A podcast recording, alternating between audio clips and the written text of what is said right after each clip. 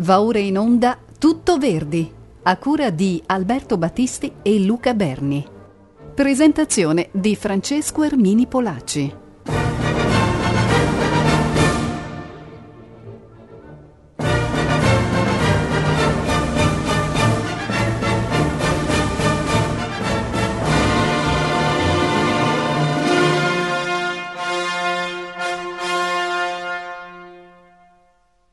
Ben ritrovati cari ascoltatori di Rete Toscana Classica, Francesco Ermini Polacci vi dà il benvenuto a questo eh, nuovo appuntamento all'interno del ciclo Tutto Verdi che appunto Rete Toscana Classica ha voluto dedicare eh, all'anniversario, al bicentenario della nascita del grande compositore.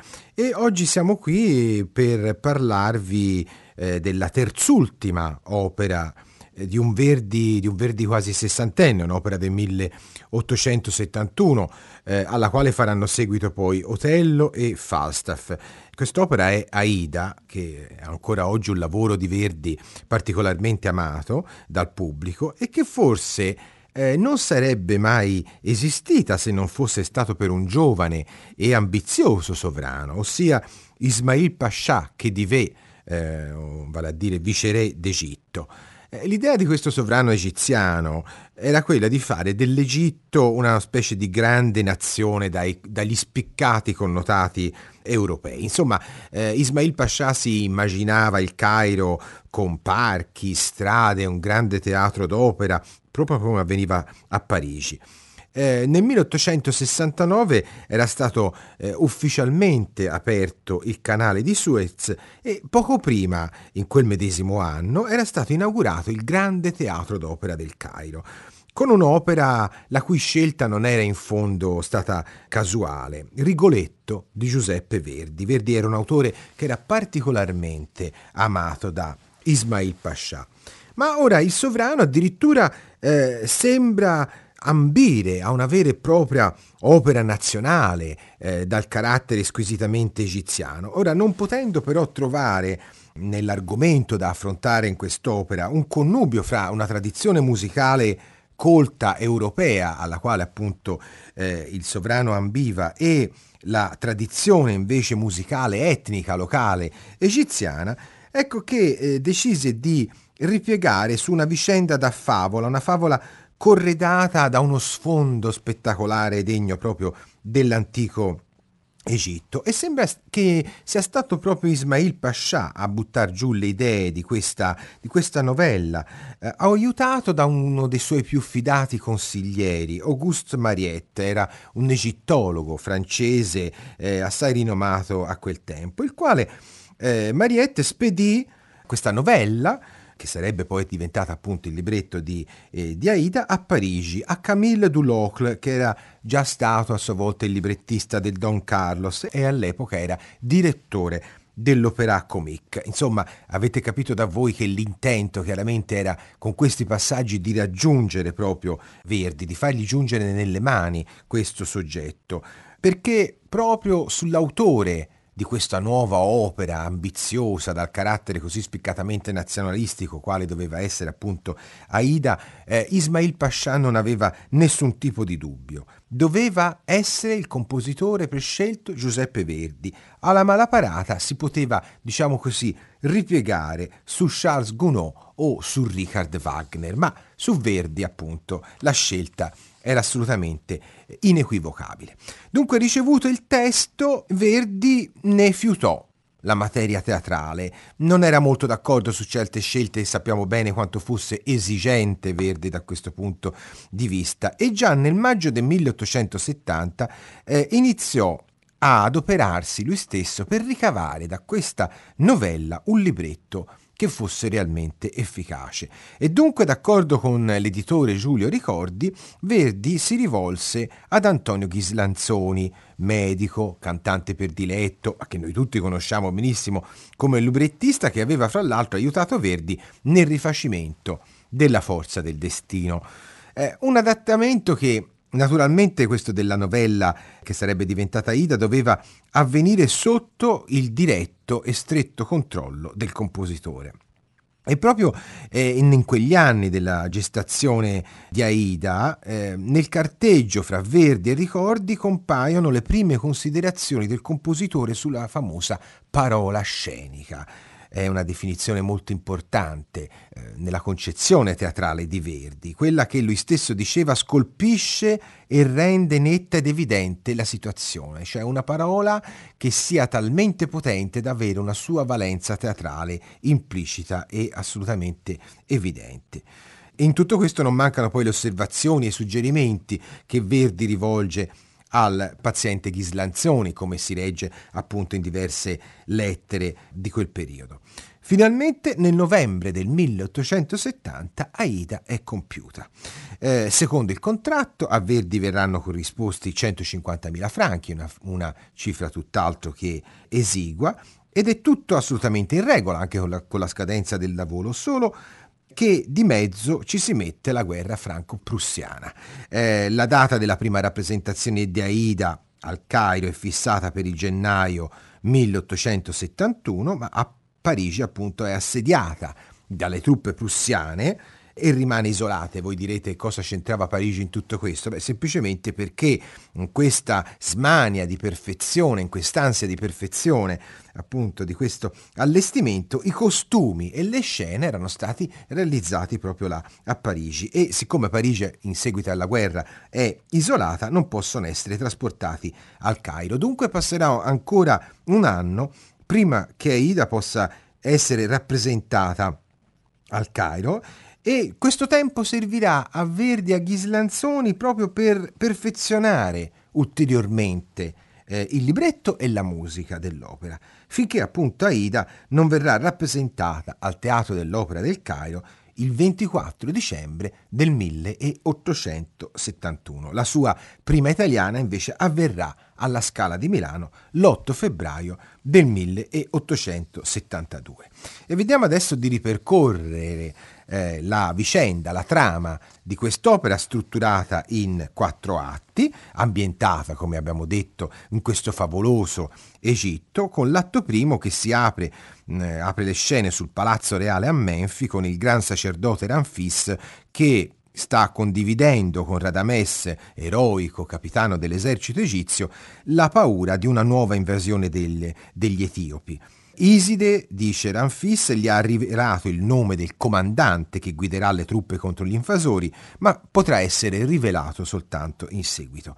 Allora Radamesse sogna di essere il prescelto, eh, ritornando dall'impresa vittoriosa, potrà, diciamo, mostrare tutto il suo valore all'amata Aida, principessa etiope, si badi bene, diventata schiava di Amneris, figlia del faraone, così potrà restituire regno e patria al nostro Radames. Ma attenzione, non poteva mancare la classica scintilla della situazione perché di Radames si è innamorata, naturalmente verrebbe da dire, anche Amneris, che da tempo sospetta una relazione fra Aida e Radamesse. Ha avuto conferma di tutto questo, giura di vendicarsi.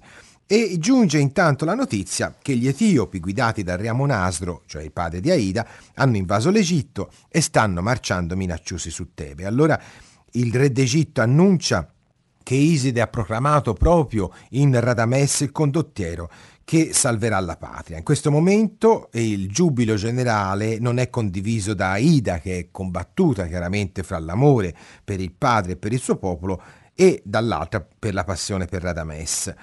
E alla fine questo atto eh, si chiude con le danze mistiche e gli inni religiosi che accompagnano solennemente Ramfis mentre consegna una spada sacra a Radames.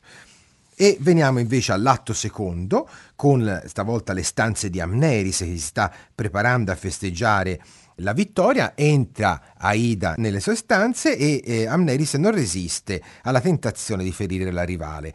Finge di essere comprensiva per il dolore di, di, Aida, ma le comunica, chiaramente in maniera falsa, che Radames è morto in battaglia e Aida crolla disperata dichiarando a questo punto apertamente l'amore per il condottiero e conosciuta la verità Amneris svela l'inganno e scaglia tutto il suo odio contro Aida. Nel frattempo, in uno degli ingressi di Tebi, sullo sfondo, e questo è uno dei momenti più spettacolari e celebri appunto della, di Aida, una fanfara, un coro, una marcia, celebrano le gesta vittoriose di Radames che fa il suo ingresso trionfale fra l'esultanza della folla. Amneris incontra nel condottiero, il re gli domanda quale premio desideri come ricompensa per la vittoria e Radames chiede che vengano fatti sfilare davanti a lui i prigionieri, fra i quali si nasconde anche Amonasdro, il padre di Aida, riconosciuto subito dalla figlia. Amonasdro chiede a Aida la scongiura di non svelarne l'identità e allora facendosi passare per un ufficiale che ha combattuto per il suo re, invoca la libertà per sé e chiaramente per tutti gli altri prigionieri. La richiesta è appoggiata da Radames e così il re egiziano acconsente a concedere la grazia. Tutti saranno liberati però a eccezione di Aida e Amonasdro. Come premio ulteriore concede a Radames la mano di Amneris, così che i due un giorno potranno regnare insieme sull'Egitto. La folla esulta, ma sullo sfondo Verdi fotografa gli opposti sentimenti dei protagonisti. La gioia inebriante di Amneris, che chiaramente promessa sposa a Radames, la disperazione silenziosa di Aida, lo sbigottito turbamento di Radames, che appunto è innamorato di Aida e quindi diciamo, non, non, anela certo a unirsi in matrimonio con Amneris, e infine la speranza di riscatto di Amonasdro, che potrà forse avere la libertà per il suo popolo. Sulle rive del Nilo si apre il terzo atto, Amneris, accompagnata qui da Ramfis, invoca la protezione divina sulle eminenti nozze, fuori dal tempio c'è Aida che sta aspettando Radames e sopraggiunge nel frattempo anche Amonasdro che costringe la figlia a tradire Radames per salvare il popolo etiope. Infatti sfruttando il suo ascendente su Radames, Aida dovrà farsi rivelare la via attraverso la quale il comandante condurrà le truppe egizie contro quelle etiopi. Aida incontra dunque Radames, progetta di fuggire con lui e ottiene tutte le informazioni. E compare d'improvviso Monasdro, subito riconosciuto da Radames, che spaventato si accorge così di aver tradito il suo popolo. Aida cerca di consolarla, ma ecco ulteriore colpo di scena irrompere dal tempio Amneris, Ramfis, le guardie e i sacerdoti. Amonasdro si avventa con un pugnale contro Amneris, gli fa scudo a Radames, che favorisce così la fuga di Aida e del padre. E il capitano Radames si consegna dunque alle guardie per espiare la propria colpa. E infine l'atto quarto, con Amneris ancora innamorata di Radames, vuole salvarlo in tutte le maniere dalla condanna a morte e dunque ordina che il prigioniero venga portato al suo cospetto e gli offre la salvezza e il suo amore nel cambio della rinuncia ad Aida. Radames chiaramente preferisce la morte eh, piuttosto che rinunciare all'amore di Aida e così viene trascinato nei sotterranei per essere sottoposto al giudizio del gran sacerdote Ramfis.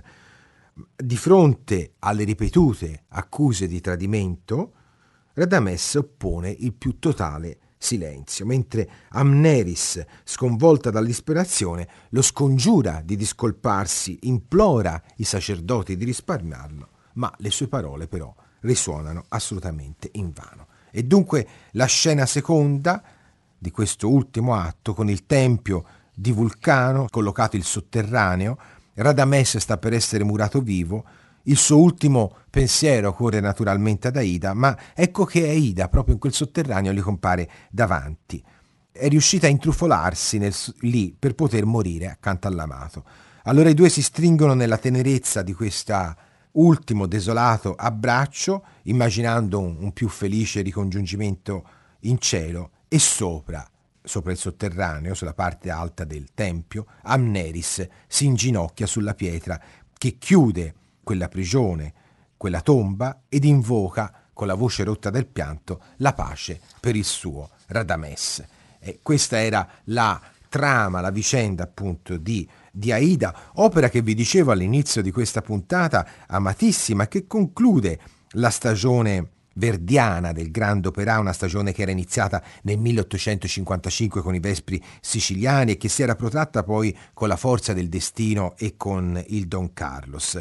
Grand Opera significava inni, sfilate, cortei, marce, una dimensione spettacolare che verrà quest'opera in Aida ancora più amplificata a Parigi nel 1880 quando verrà appunto rielaborata e soprattutto vi verranno inseriti anche alcuni ballabili. Il tutto ricreato da Verdi con una sensibilità nuova e raffinata soprattutto per il colore strumentale, con un'orchestrazione che qui si fa davvero screziata e spesso incaricata di ricreare l'atmosfera egiziana con queste sue inflessioni esotiche.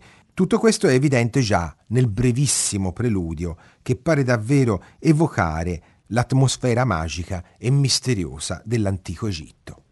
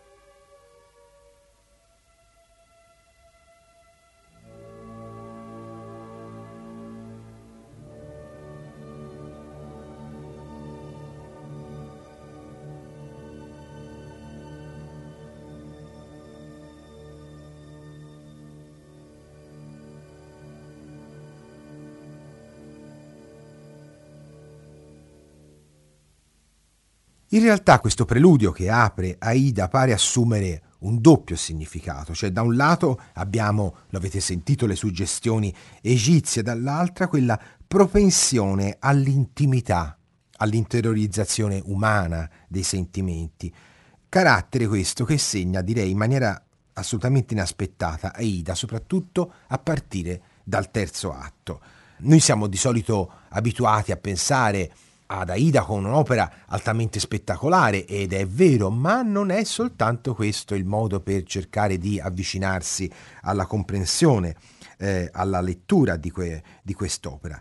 Su quello sfondo lussureggiante di esotismi, Verdi colloca ancora una volta il classico triangolo amoroso di amanti e di respinti, no? quello appunto che si trova fra Aida, Radames e Amneris ricorda molto da vicino il triangolo anche qui amoroso fra Poglione, Norma e Adalgisa che troviamo appunto nella norma di, di Bellini. Per cui non c'è da meravigliarsi se poi in questa sua concezione Verdi assegna al protagonista, al tenore, vale a dire a Radames, la più distesa e piena cantabilità, lo slancio ma anche la malinconia, già nel momento in cui entra in scena all'inizio del primo atto, Se quel guerrier io fossi.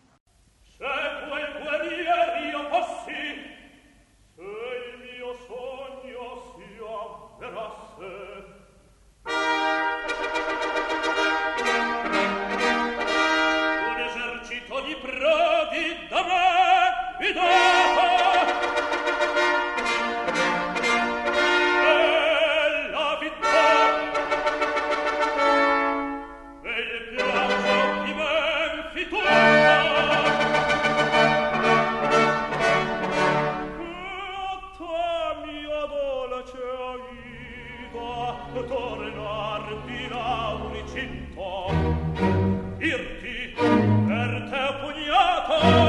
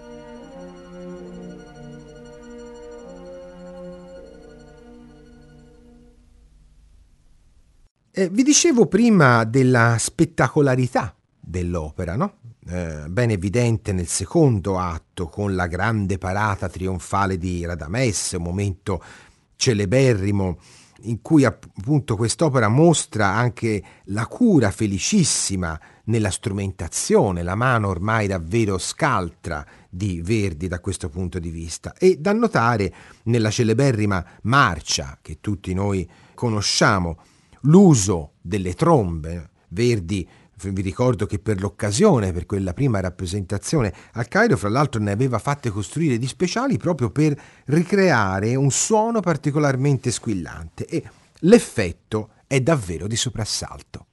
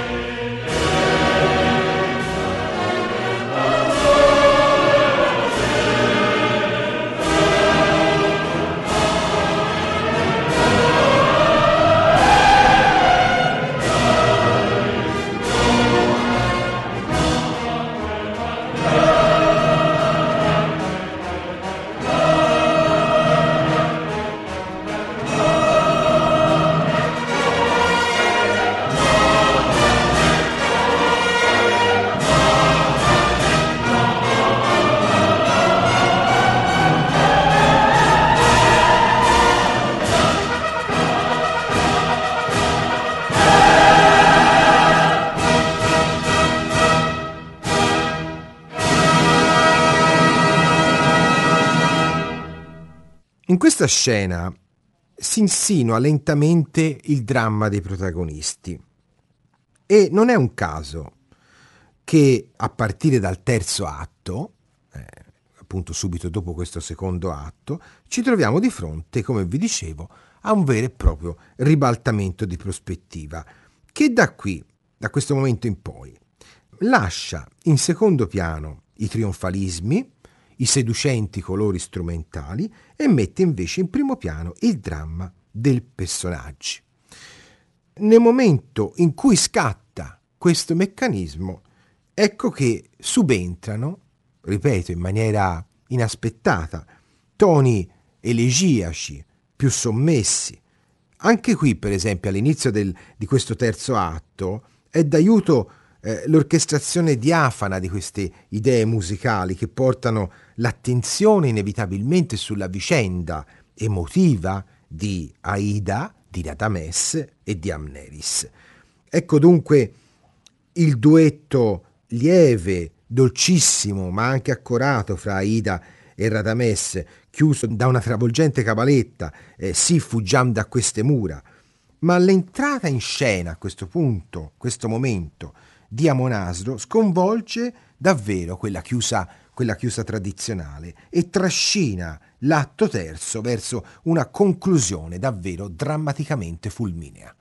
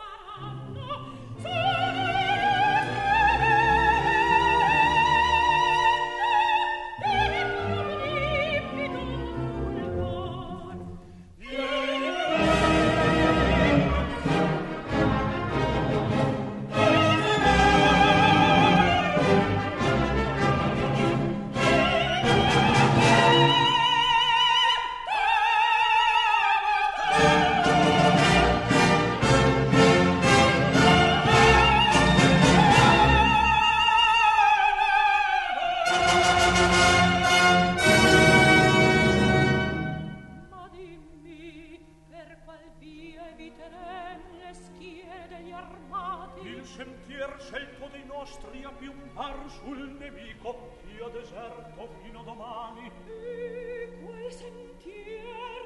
Le gole di Napata. Di Napata le gole. Ah. Di saranno i miei oh, chi ci ascolta dai il padre dell'Etiopi il re tu amo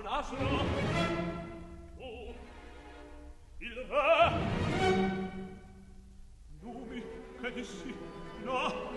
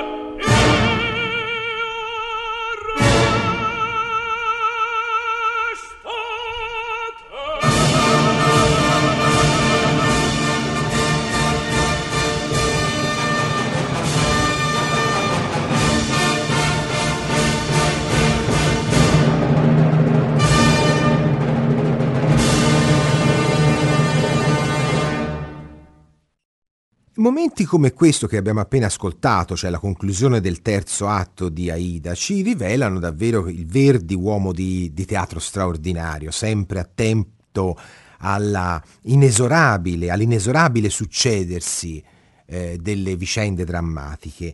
A proposito di drammaticità, in, in Aida troviamo una scena in particolare che a mio avviso ci comunica davvero l'eccezionale talento eh, drammaturgico di Verdi. È all'inizio dell'atto quarto, quando Radames viene condotto innanzi a tribunali dei sacerdoti accusato di tradimento. Vorrei riportare la vostra attenzione proprio su come Verdi realizza questa scena. Una scena che si staglia solenne e, e scabra, e perché vi riecheggia la severità scultorea di un canto, di un canto responsoriale. Il sacerdote Ramfis si rivolge a Radames con questo canto spoglio, sentenzioso, senza il sostegno, attenzione, dell'orchestra, esprimendosi proprio con questa ostinata e sentenziosa ripetitività, no? Quella appunto che è di un uomo importante, di un giudice. Dall'altra abbiamo Amneris, che risponde con toni altrettanto perentori, carichi anch'essi di importanza, come se fossero, se vi immaginate la scena, le risposte di un avvocato, avvocato che difende in quel momento l'accusa. In realtà, e Verdi ce lo dice in maniera straordinaria attraverso la musica, Eh, si tratta di una strategia perché qui appunto la musica parla con l'intensità accorata di una donna disperata. Amneris, al di là della sua risposta, davvero qui arde d'amore.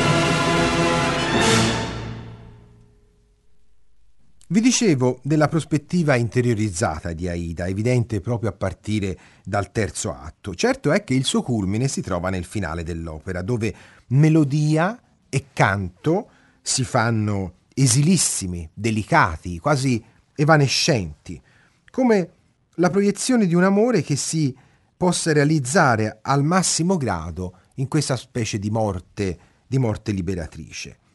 Nell'ultima scena, scena appunto che chiude l'opera, c'è una melodia cantabile, semplice, che si ripete continuamente, scandita da pizzicati.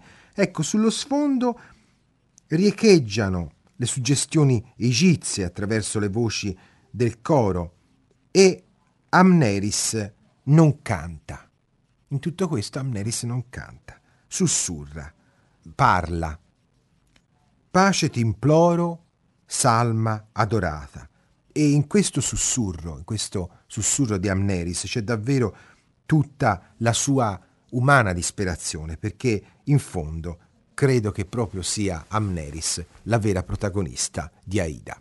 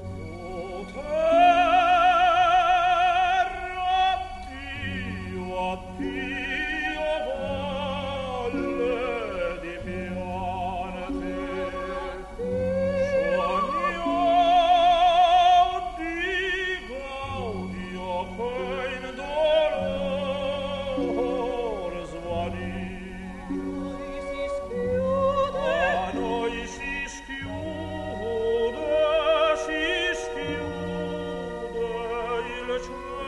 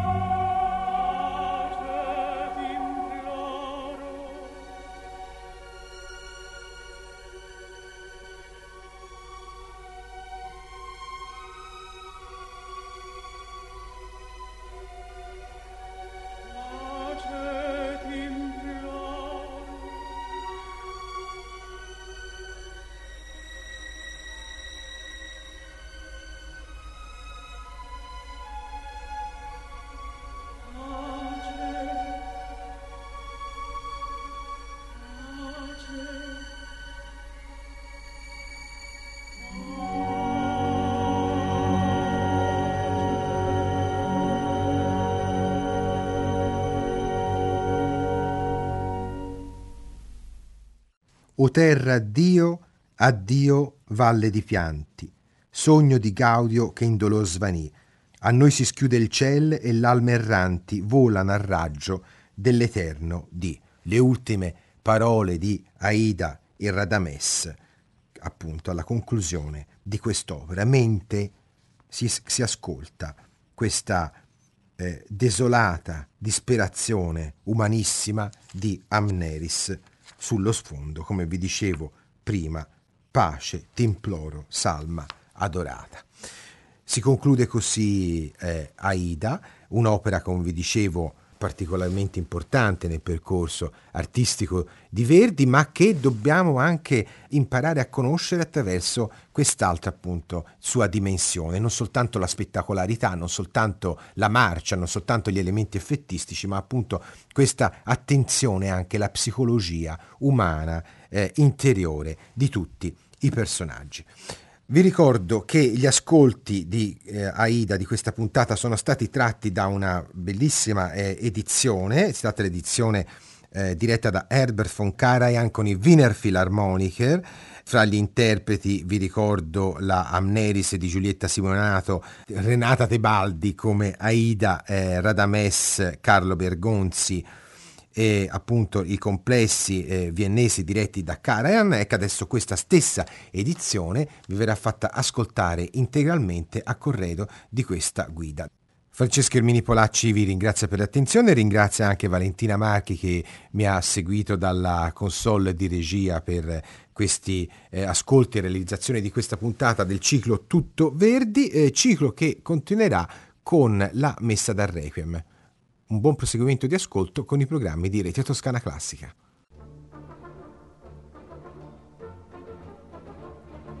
Abbiamo ascoltato Tutto Verdi, a cura di Alberto Battisti e di Luca Berni.